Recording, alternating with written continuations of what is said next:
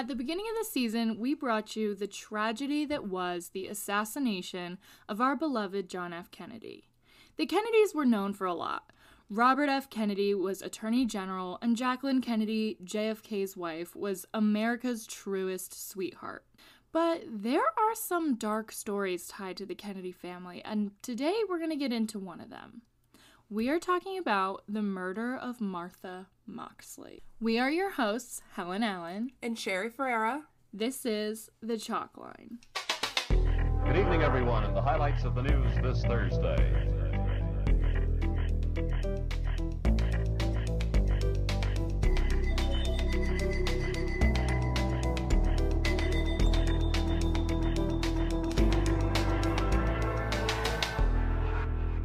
Now, before we get into this, if I sound a little nervous this week, it's because we have an audience. Right. Sherry's boyfriend Latrell is here, and right before we started recording, they um shared puffs of their mutual inhaler. And if that is not adorable, I don't know. Because we're asthmatic. Yeah, are as it's cute when asthmatics unite. You know what I mean? Right. It's of adorable. So cute. So anyway, um, Martha Elizabeth Moxley was a 15-year-old American high school student from Greenwich, Connecticut. Bougie and as hell. if you heard Greenwich and got shivers, it's because you're poor. Right. right. It's because you live around the surrounding cities of Greenwich. Literally. um, so they lived in this like little neighborhood. Actually, I don't know if little was the right word because Oh. I literally didn't look into it. They lived in this neighborhood called Belle Haven. And what I do know about this neighborhood is that it is very wealthy. Like, even Greenwich standard wealthy. Like, beyond Greenwich standard wealthy. And if you don't know Greenwich, it's rich. Yeah. It's like the richest, one of the richest places in the country, not just Connecticut. So the Moxleys had moved to Bellahaven from California just a year before this whole thing goes down. During um, the summer in question, the summer before all of this goes down, um, Martha had become friends with two of the Skakel brothers, Michael, who was 15 years old like her, and his older brother, Tommy.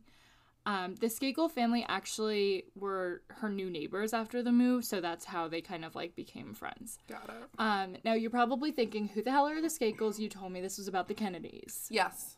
Okay, so let's talk about that. The Skakel family in question is as follows. Rushton Skakel is the the patriarch of the family, and he has his sons and daughters. There's six um, Skakel children, Jesus. and his wife Anne actually unfortunately passed away a few years before this all goes down. Um, Rushton's sister was Ethel Skakel, who is better known as Robert F. Kennedy's wife. Ooh. RFK. So Rushton's sons were considered cousins of the Kennedys. Obviously, they are not technically Kennedys because there's no blood there with the Kennedys, but they are considered family, and the Kennedys themselves recognize them as family and cousins. But yeah, and as we tell this story, I think that the ties to the Kennedy family play a huge role in how things shake out. So it's just important that you do know that that's, you know, part of it. Yeah. Now, the sons that we will be focusing on are Thomas and Michael Skakel, the ones that I said Martha became friends with. Yeah. Cute. Okay, our story starts on October 30th, 1975. And October 30th to most people in the country is October 30th.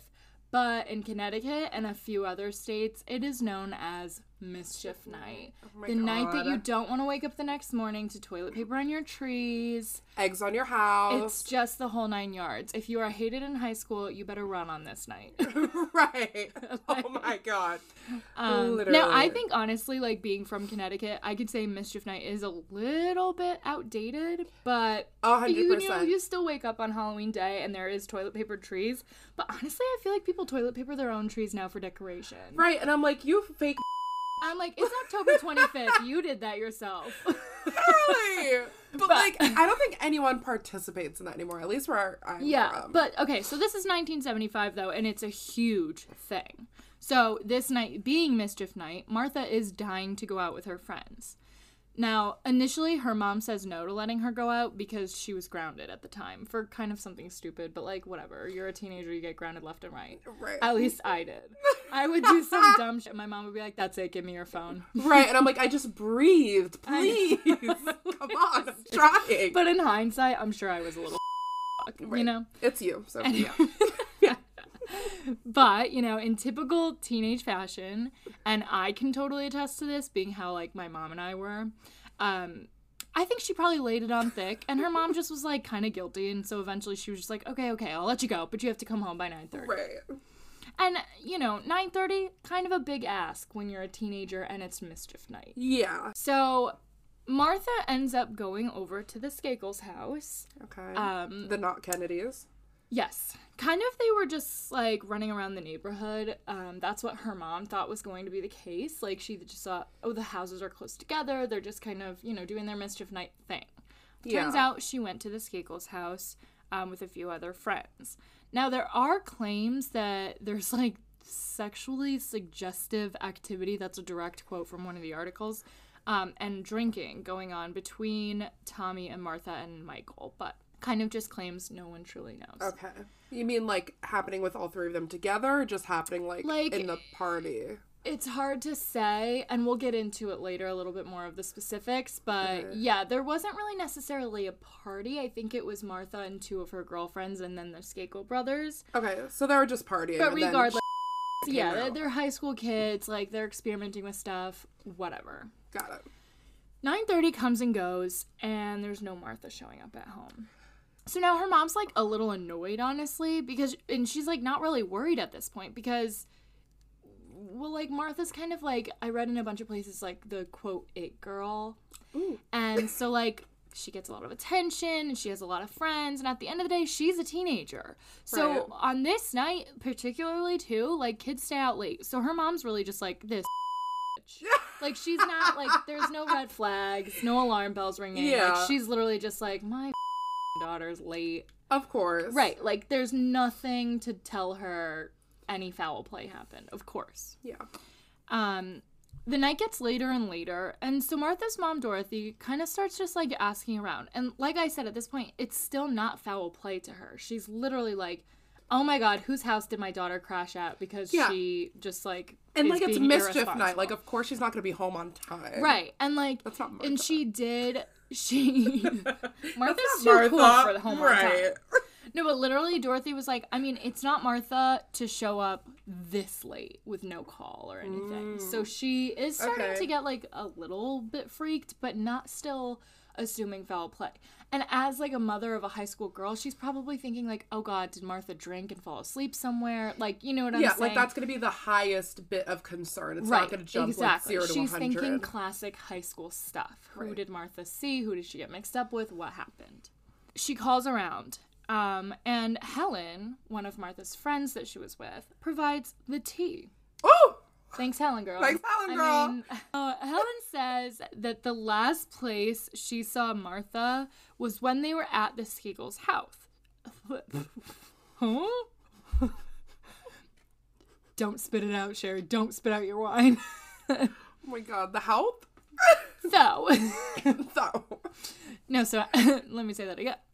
Helen claims the last time she saw Martha was when they were at the Skakels house. So Dorothy is like, okay, I'll call them. So she calls the Skakels house, and it's like the middle of the night at this point. But Dorothy is a concerned mom, so you know. And Tommy Skakel, who again is 17, picks up the phone and he basically tells her, Yeah, I don't know where Martha is. Okay. So, which, you know, again, Dorothy's not really worried that any foul play went on. She's like, oh, cool. So, like, maybe Martha went to somebody else's house after she went to the Skakels and just Helen didn't know that. So then she um, just kind of, I don't know, she's alerted enough that maybe Martha was drinking, maybe she was unsafe, whatever. So she does end up calling the police that night. And the police take it seriously immediately because what did I tell you? It's a rich town. right, not surprised at all. Right, and not to mention, it's a rich, safe town. So the police are bored as hell. you know? I can imagine they know everyone. They're like, Dor. They're Today's like, the day, boys. We're gonna go look for that girl on mischief night. Like that's literally, Right. I'm sure. they're it's like little Martha. Oh my god, I know her. Yeah, I'll be down in a sec. Yeah, we'll go find her. Don't like, no, she's missing. Co- Yeah. I need your help. like, please take this. ser- No. So the police are like searching, and everyone kind of looks for Martha, but she's literally nowhere to be found. So essentially, they just put it off till the morning because they're like chalking it up to like, oh, high schoolers, they're just hanging out with each other. She'll come home in the morning. yeah. The next morning, Martha still doesn't show up. So her mom goes to the Skakel's house, and I believe it's like around like in between like 9 a.m. and, and midday, like 12. And there's no one at the Skakel's home, by the way, besides the kids. Like the Oh. parents, um, uh, what's Rushton Skakel, the father? Yeah. He was on a hunting trip, Okay. and the mother, like I said, is deceased. Oh. So Michael answers the door. Now he says he does not know anything about where Martha could be. And this is a direct quote from Dorothy Moxley in 2000. She says that she said, quote, I'm Dorothy Moxley and I live across the street and I'm looking for my daughter Martha. Do you know if Martha's here?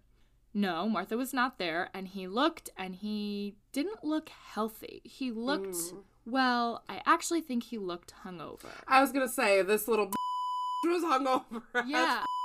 So that's Like- a direct quote from Dorothy. She's like, Mm-mm, "He was drinking last night. Where's my daughter?" Yeah, I that's mean- like mom mode immediately. That was the last place she was. I mean, right, exactly. So not long after this, a friend of the Moxley family actually finds Martha's body, and it's in, I guess you could say, the backyard of the Moxley estate. so she was just like in their backyard and they didn't find her the night before. I don't get that. Well, so yes. And honestly, it is weird, but I think that they probably just didn't check her backyard whatsoever. Because if you think about it, if she was in her backyard, wouldn't she have just gone home? So I think maybe they the police and the mom and everybody, they probably just weren't checking the yard because they're like, why would she be in our backyard? Yeah. You know what I mean? They're thinking because she was like being a high schooler on mischief night, they're thinking she's probably everywhere except for home. Yeah. Originally, when you said that, my eyebrows were at like my hairline, and now they're a little bit lowered. So Yeah. I'm less worried. It's fine. So, unfortunately, Martha's body was found with severe head trauma, and there was a trail of blood from her driveway of her house back through this like high grass, and it ended near a pine tree where Martha was found, unfortunately, beaten to death and with her pants down. I mean, I can't even. I. That's horrible. No, and to think, like, also, like, they're rich. They probably have these like huge acres of like land Mm-hmm. her and house shit. Like, specifically is two and a half acres and yeah i mean it's just at this point they're all like what in the world could have happened now nearby her body this is kind of hard to explain but i'm going to do it so that you can get the best picture in your head um they found this like piece of a golf club whoa. and okay. okay, so it turned out to be a six iron specifically. And Martha had been repeatedly struck with the club so hard that the club shattered in half. And a piece of the club was stabbed into her neck. I mean, And like, I don't know if you've ever held a golf club before, but those do not just shatter in half. Like, that must have been extreme force. Like, no possible no, they're definitely like they're sturdy as hell. so whoever. Oh my god. Right. So, like I, I said, that's so brutal. I no can. accident. Now, I think this is a good time to discuss the testimony of crime reporter Len Levitt. Um, this man dug into the case and had a lot to say about the timeline, so I just kind of want to go over what he said because it's very helpful in picturing the night. So in 2003, Len Levitt reported saying, and this is just going to be a long quote of his because I don't want to do it a disservice or, you know, create anything else out of it. So I'm Yeah. just going to go ahead and read what he said and we'll talk about it after. Martha and Michael were in a Lincoln in the driveway of the Skakel home. Tommy comes and joins them, so the three of them are sitting in the front seat. Martha's in the middle between Tommy and Michael, and they're listening to music. Now they were in the Lincoln until around 9:30 p.m. when two other Skakel brothers said that they needed the car so that they could drive their cousin, Jimmy Terrien, to his house to watch the US premiere of Monty Python's Flying Circus. Oh my fucking god. Michael told police he left with his brothers and cousin, while Martha and her friends stayed behind with Tommy. Now, Len Levitt said what goes on between Martha and Tommy then is sort of playful, pushing back and forth with sexual overtones. At one point, Tommy pushes Martha down and falls on top of her, and the other two girls that I had mentioned before that were with them Yeah. got like so embarrassed, I guess, because I I don't know, I guess they thought it was like awkward that they were like other wheels Four, to this fifth you know, wheeling, yeah. yeah. So and they leave and go home, leaving Martha with Tommy. Martha never gets home. Okay, so Tommy, um, you're suspicious. You're As hell, right? Yes. And like police believe that Martha was murdered sometime between 9:30 and 10 p.m. on October 30th. Now, like I said, Len Levitt's um, testimony says that they were in the Lincoln until around 9:30. So I just want to make that very clear. But the autopsy also said that it could have been as late as 5:30 a.m. on October 31st that she was murdered. Okay, but that's like the hugest window. It's that's a very huge big window. window. So let's talk about the Right. autopsy. So, like I said, Greenwich Greenwich is not necessarily like a small town, but it is super wealthy, and because of that, people deem it to be so safe. So, murder hasn't happened in this town for I think it said like 30 years. Like Greenwich is one of the wealthiest places in the country. This neighborhood is also specifically very affluent. So, I think that they just didn't really know what to do with a murder case. And they also didn't have anyone in the Greenwich police force to do the autopsy. They didn't have a medical examiner. Yeah. So, because of this, there really isn't anyone to do it except for that they have to bring someone in from the state to do it. So, this kind of delays the whole thing. The autopsy is what made that window so large for the time of death, but police, however, specifically think that she was killed around 9:30. So like Levitt's original like timeline or piecing together of what So, happened. um So is there any more like evidence on that? I guess I don't use that tone of voice with me. so here's the evidence and we'll talk about it. I hate when her voice gets hot like Um apparently dogs were barking around 9:30 p.m.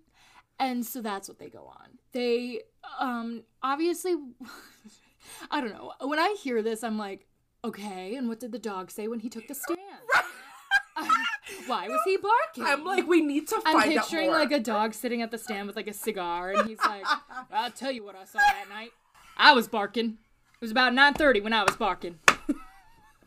I don't know. I'm just like, what? So okay, so essentially, dogs told them when Martha was killed, and then they bring in um, a fortune teller. And no, I'm kidding. I was like, oh here we go. So yes, this is um incriminating to say the least. Oh, this is the most concrete evidence we've had in here.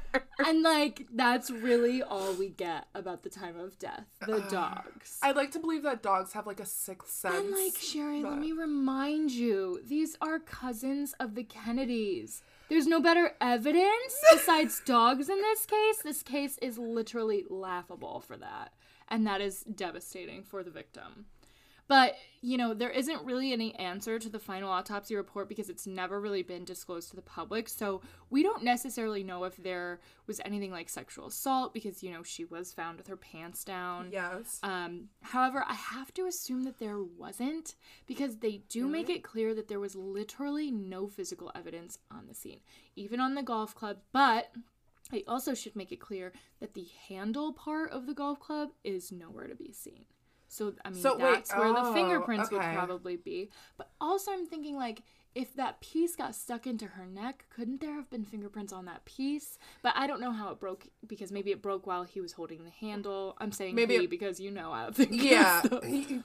We're not done. I do need to make it clear there was no physical evidence on the scene. So And, you know, we also have to consider the fact that these are all teenagers. When there is like a serial killer or a serial rapist, they don't leave physical evidence because they've done it before. But we are talking about maybe a 15 or 17 year old doing this. So I can assume that like these I really don't can. think these are like rocket scientists who know how to conceal physical evidence of like semen or whatever. yeah. So I don't necessarily think that there was sexual assault, but Yeah, I can assume you that can't rule it out. I can assume since they're saying there was no physical evidence that there weren't even any like I don't know, clear enough Like to get like a print signs off her of- body or like Mhm. any sign of it, which I know like sexual assault and physical assault is not the same different things. But I know with stuff like that, like sometimes there isn't evidence left behind, so I guess it's right. really like it's not always clear cut, um, and it kind of depends on who the perpetrator is too. But like given the circumstance if they're so heavily saying there's no physical evidence, then I kind of you kind of have to take it for what they're saying. Yeah. I yeah, definitely. But at this point, like we can't say there was or wasn't, but you know, moving on. So the police are able to trace the golf club back to a specific set that was actually owned by the Skakel family. Hmm. No I'm just passionate. I know, going. I know. The clubs formerly belonged to Anne, the mother, but like I said, Anne passed away, so obviously she's not our killer. Yeah. Um, the father, also like I said, was on a hunting trip at the time. So this kind of narrows police's search and makes them focus on Michael and Tommy, the two that were with Martha that night. Who were the only ones who had access to the clubs, logical. Yeah, exactly. I think it's important to note that both brothers had an interest in Martha that wasn't platonic. Fucking Weird. It's weird. So it, yeah, and and it gets and this is gonna make people uncomfy because when I was reading it, I was uncomfy, and Matt can tell you this case had me sweating when I was researching Not it because all the weirdo words, I don't like it. I don't like it. I don't like horny teenagers. I just don't. I never did, even when I was a teenager. I thought it was so weird. So I hate talking about it, but here we go. Okay. On October 4th, 1975, so like about uh, three weeks before the murder, Okay. Martha writes in her diary I went to a party. Tom S. was being an ass. At the dance, he kept putting his arms around me and making moves. Gross. Then she writes again. Um, actually, this was a little bit before the first entry that I just read. I can't be friends with Tom. Just because I talk to him doesn't mean I like him. I really have to stop going over there. She also notes that Michael put his hand on her knee when she did not welcome it, and also that Michael was starting to tell her that she was leading Tom on. So it like there's there's a lot of drama there with the three of them and and she's clearly uncomfortable with it because she is writing about it in her diary. But as we know, she does not stop hanging out with them because October 30th comes around and her and her friends go to his house. it almost makes me think that she got weird vibes from the first entry because she was like, I can't keep going over there. And then he started making moves. She was like, I really like. Right. He like was and here's escalating the a bit. deal too, because I think a lot of people will hear that and be like, then why does she keep going over there if she clearly got bad vibes? But put yourself in a 15 year old position, and especially put yourself in the 15 year old position with a 17 year old boy giving you attention. Because I know from personal experience, whenever an older person in high school pays attention to you, you feel like you're obligated to pay attention to them, Yeah. right? Like, I mean, it's just kind of the, it's similar. I mean, it's drastically different, but it's also in some ways similar to like workplace. Like, when your boss pays attention to you, what do you do? Yeah. When you're in high school and a cool 17 year old who's cousins with the Kennedys pays attention to you, what do you do besides pay attention to them? exactly. And you're not also immediately thinking shit's going to go zero to 100. You're like, oh, this, Right. he's being no an ass. 15 year old thinks that an is going to turn into a murderer. Exactly. So, yeah, exactly. So, I just think it's important to give her that justice right now because, yes, she went back over there, but who knows how obligated she felt to. You know what I mean? Exactly. And it's also weird because you like know them. So you're like, oh, but he's all, like also a good And guy in these instances. What is she supposed to do? Create an enemy that lives beside her house? Like, she's trying to just make it work. And like I said, she also just moved there. So she might just be trying to, like, keep her friends and not make ripples. I'm sure that those kids have a hold on the social scene in their high Oh. school. Um, moving on. Michael was also known for kind of having a drinking problem and a temper, according to one of the articles that I read. Um, so I do want to include that just in the sense that it might help think about okay, Martha felt obligated. And, you know, her diary obviously indicates all of those advances, and the police do see that in her diary. So they're like, okay, who are we going to call? Tommy and Michael. Let's find out what they were doing that night. So Tommy says that he was with Martha, but then he left to write a paper on Abraham Lincoln. That doesn't add up. Well, I'll tell you why it doesn't add up. Doesn't add up. Because the police interview his teachers, and not one of them assigned that. Okay, so So it doesn't add add up. I don't know how else to say it. It doesn't add up. okay. But he has another piece of his alibi. So apparently, there was a new tutor that was hired that day. Exactly that day was his first day. His What name- time? What time? I know. No, I'm like, like when did he show up? Let me find out. So his name is Kenneth um, Littleton, and the day, like I said, the day that Martha died was his first day. But apparently, Kenneth was like hanging out in the house. I, I guess maybe he was there because there were no parents home. I don't know if maybe Yeah. the dad was just like, hey, I know you're the tutor, but could you be the nanny tonight? I don't really know how rich people work. you know? Right. Is that just what they So, do? no, I'm kidding. But seriously. So, anyway, I guess around 10 p.m., the tutor, Kenneth, was watching The French Connection, and Tommy joined him to watch this, like, famous chase scene. Like I said, it took place at 10 p.m. Um, and the tutor said that there was nothing that appeared to be wrong with Tommy. So this is all like the tutor's accounts of like Yes. what happened. Okay. And so now the police are thinking, okay, well, this probably rules out Tommy because the murderer, A, would have been covered in blood yeah. because this is a brutal attack, and B, like, no 17 year old murderer can just like act unscathed when they're just watching this like car chase scene with their brand new tutor. Like, he would be weird, Yeah. right? But also, I have to think, like, does Kenneth even know what's weird for that kid? Because Tommy and Kenneth, I don't know, this is their first day spending time together. yeah, that's so true. So I don't know. But they ultimately do give Tommy a polygraph and he passes it. Now, Michael's account is that he was at his cousin's, like he said before, um, watching Right. Monty Python, and then he returned home at 11:30 p.m. to go to bed. Rushton at first, like, of course, he like speeds home from his hunting fa- trip yeah. because he finds out that you know his kids are being questioned and whatever. So he comes home as soon as possible, and they do actually cooperate with the police initially, but it doesn't last long, and Rushton does end up ceasing all cooperation with the police. And he also ends up firing the tutor, Kenneth Littleton. Okay, but that doesn't. Okay, did the police find that sketch then? Because like literally, the tutor was Tommy's only alibi. Right. But we also should look at it in the sense that, like, maybe that being Tommy's alibi was really Kenneth's alibi.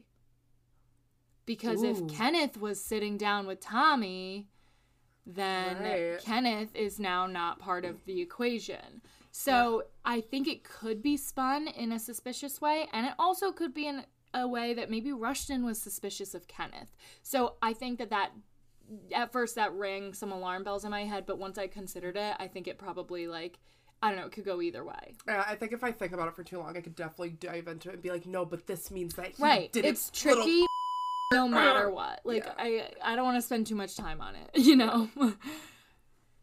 So at this point the case just kind of goes cold because the police have no leads. They're like, okay, everybody's got an alibi, but like, okay, we're going to listen to this 15-year-old and this 17-year-old about their alibi. I'm sorry, but like it's not word people of law. have gone to prison for much less. Ma- Ooh. So, you know, at this point, obviously, the United States as a whole is engulfed in this case. You can't be a Kennedy, Kennedy cousin and be wrapped up in a murder, and like it's. You're- it's you're no not- good. You're gonna just be the the highlight of everybody's news week. I could also imagine like a town like that, no crime around, a like a like, not to put this on like a rich girl who does get murdered in a town like that. I mean, you're gonna make headlines. Exactly. I mean, literally, it's like white woman syndrome to the nth degree because it's also white woman syndrome killed by a Kennedy. Mm-hmm. So ultimately, Rushton hires to, um, his own investigators to find out what happened and essentially clear his son's names. Now, both brothers were then interviewed by the private investigators, and their stories change. See, that's so sketch to me. Of course. And this is the part that I really get sweaty telling because I don't like talking about horny teenagers, like I said. And this is really the part that's gross. So just bear with me. So Michael's story changes. Um, actually, let's talk about Tommy's first because Michael's is weird. okay. Tommy said that he was with Martha for a while and they engaged in, quote, heavy petting. I don't. I don't like that. And now this makes me feel weird because it's almost like he's trying to get ahead of if the police find physical evidence that there was a sexual assault. Yeah. Do you know what I'm saying? It's kind of like he's putting it into the equation like it's like when um, a perpetrator on SVU gets caught and at first they're like, oh no, I, I wasn't even near them. And then they're like, well, we have your semen on the pants. And they're like, oh, well, I had consensual sex with her that night. That's what Tommy is doing in my head. You know what I mean? Yeah. He's like, just in case you guys find anything, heavy petting was involved. Right. Gross, Tommy. Great. We weren't thinking that you were with her heavy petting, but now we are, and we don't like it. Because he's like establishing his. Yeah, he's like, yes, I was very close to the. Ugh, I don't like it. And um, in one in one um, podcast that I was listening to about this, they do like question the fact like, oh, could that be why her pants were down? But to me, that just says like, if her pants were down and he was doing heavy petting with her and her pants were still down, he killed her.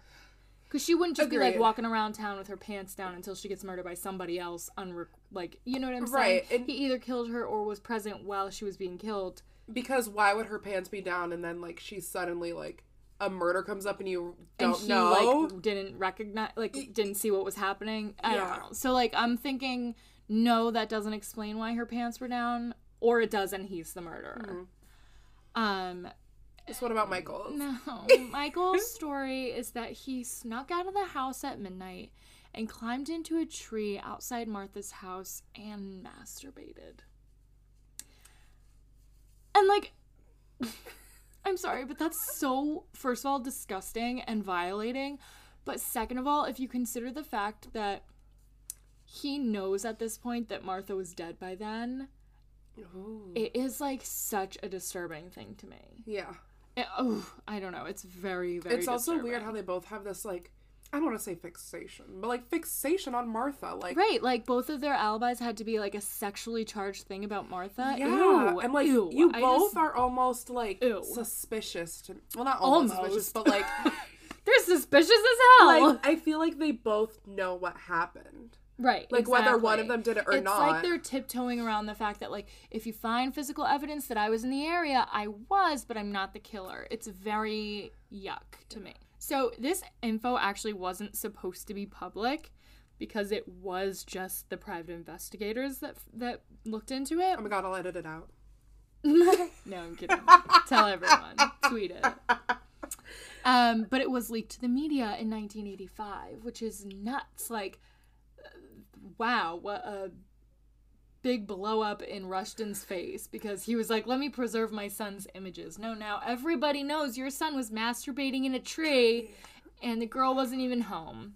How embarrassing. fucking if he's not the killer, I hope at least he's embarrassed for that. He, he has to be. He's got to be humiliated. Everybody knows you were back, masturbating to nothing. There was no girl there.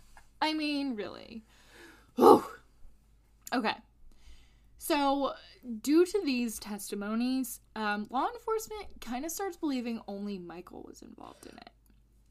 That makes me question if that was just because of the severity of it, of just being like, oh, I had like my whole like schlong out in a tree. Right? they were whereas like, Tommy was like, your "I brother said he was just heavy petting, Yeah. so you're the sketchier one. Yeah. But it's almost like, okay, well, maybe his brother's just lying better. I don't. Regardless, they're both so sketchy still, and I feel like they should both be on police's radar. But here is why police focus in on Michael. Okay. For two years after everything goes down, Michael Skakel attends the Elan School in Poland Spring, Maine. And now, this is a private institution which at the time catered to children with mental health and substance abuse problems. Oh, his dad said you're going away, away. Yeah. And it makes you think was his dad a little afraid of him?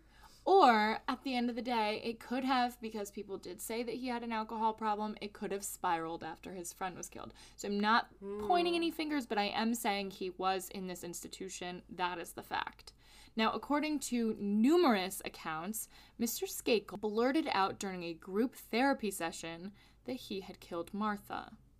But Joe Ricci, the school's owner, denied that such a confession had ever occurred. So, I don't know if Joe Ricci is a liar, but that is what I'm going to leave you with there. And when you say Mr. Skakel, you mean Michael, right? Not like his dad or something. No, Mr. Michael Skakel, I said. Oh, okay.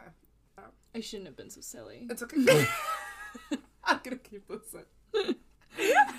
Um, okay, anyway. I shouldn't have been so silly. Shut up. It's because I'm still reeling from the fact that I had to talk about masturbating in a tree. Tree of all things. How are you comfortable? What if a fly got in there? I swear this is because it's before the internet. Ugh, gross. Um, another witness said that Michael actually never even went to his cousin's house that night, like he said. Which, guess what? Yeah, we know that because he was busy in the tree. After the state is like so convinced that it is Michael, the state of Connecticut appoints an investigator and a one man grand jury in the Moxley case. So, in 1999, Michael is indicted for the murder, and he is convicted in 2002 and sentenced to 20 years to life. Now, I think it's important to also note that the, uh, that a huge thing in the courtroom was talking about whether he should be tried as an, an adult or not, because he was, I think, 41 at the time that this was all going down. Oh right, because it went cold. But he was a- oh 15 when it happened. So it's like, do we hmm. charge you for what you did as a 15 year old and charge you like a 15 year old, or do we charge you as the adult that you are now? So essentially, he was sentenced to 20 years because they chose to charge him as an adult because of the, you know, gravity of the crime. Now, after the hearing concludes, Michael walks to the railing by the first row of like the spectators and stands right in Dorothy Moxley's face and says, quote, I feel your pain, but you've got the wrong guy. Who are you? Uh, it's so Who the dis- f- disgusting and bold to me because whether she's got the wrong guy or not, she's not the police. She's a grieving mother. Don't say I feel your pain, but guess what? He's still out there. Oh, so you don't feel her pain at all? Like, Or else what, you would sit what there kind and of shut up. statement is that? Like, maybe you were done an injustice. Maybe it's not you, but you're a monster for talking to a grieving mother like that. Like, ew, ew. So that just really, I wanted to include that because I think that that was a really gross thing that he did. Now, two witnesses who were both former classmates of Michael Skakels at the Elan School do testify. One of them, John D. Higgins, describes the like really confused and tearful admission that Michael said. Um, apparently, he only had fragmented memories of the crime, and as you remember, he was drunk that night. According to Dorothy Moxley, he was hungover the next morning. You know, so if he does have these like fragmented memories of the crime, it's like was it because you were too intoxicated? Now, the other witness, Gregory Coleman, says that Michael Skakel brazenly told him, quote, I'm going to get away with the murder. I am a Kennedy. Oh my, the arrogance. Well, if it's Yes. true, but I, it's. But I mean, Now, he testified. It- yeah. And, and another thing that I think I need to bring up is so RFK Jr., I think he felt drawn to help his family members.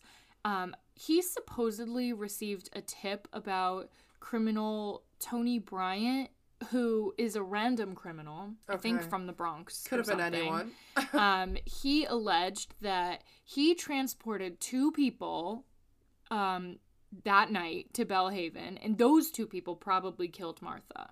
Now, there's literally not one shred of evidence to support this, but if RFK Jr. says it, we believe him, right? oh my god, right? Like, what the hell is that? And also, I'm sorry, but he's an environmental law attorney, so like, oh, don't get involved. him, please. Do not. Not, I um, just. Not Marshall from How I Met Your Mother. Oh, I wish you said that faster. That would have landed so good. I'll edit it so it's like time. That's okay. Yep, I know. That's a, actually every time I hear environmental lawyer, I'm like, that is Marshall. But he could only be so lucky if he were Marshall.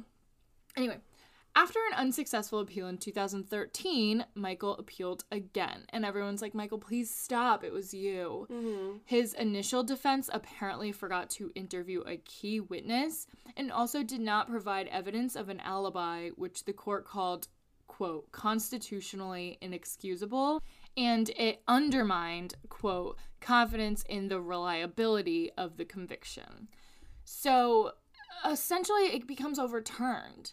And I'm like, hello. The reason why they didn't provide an alibi was because they didn't want to say their dude was in a tree masturbating. Exactly. That's why they didn't provide an alibi. It's not because they were a bad, but whatever, though, right? Okay, so anyway, in 2016, the conviction was then reinstated and then overturned again in 2018 because, I don't know, forget double jeopardy or anything. Let's just play this whole like back and forth, overturning, return.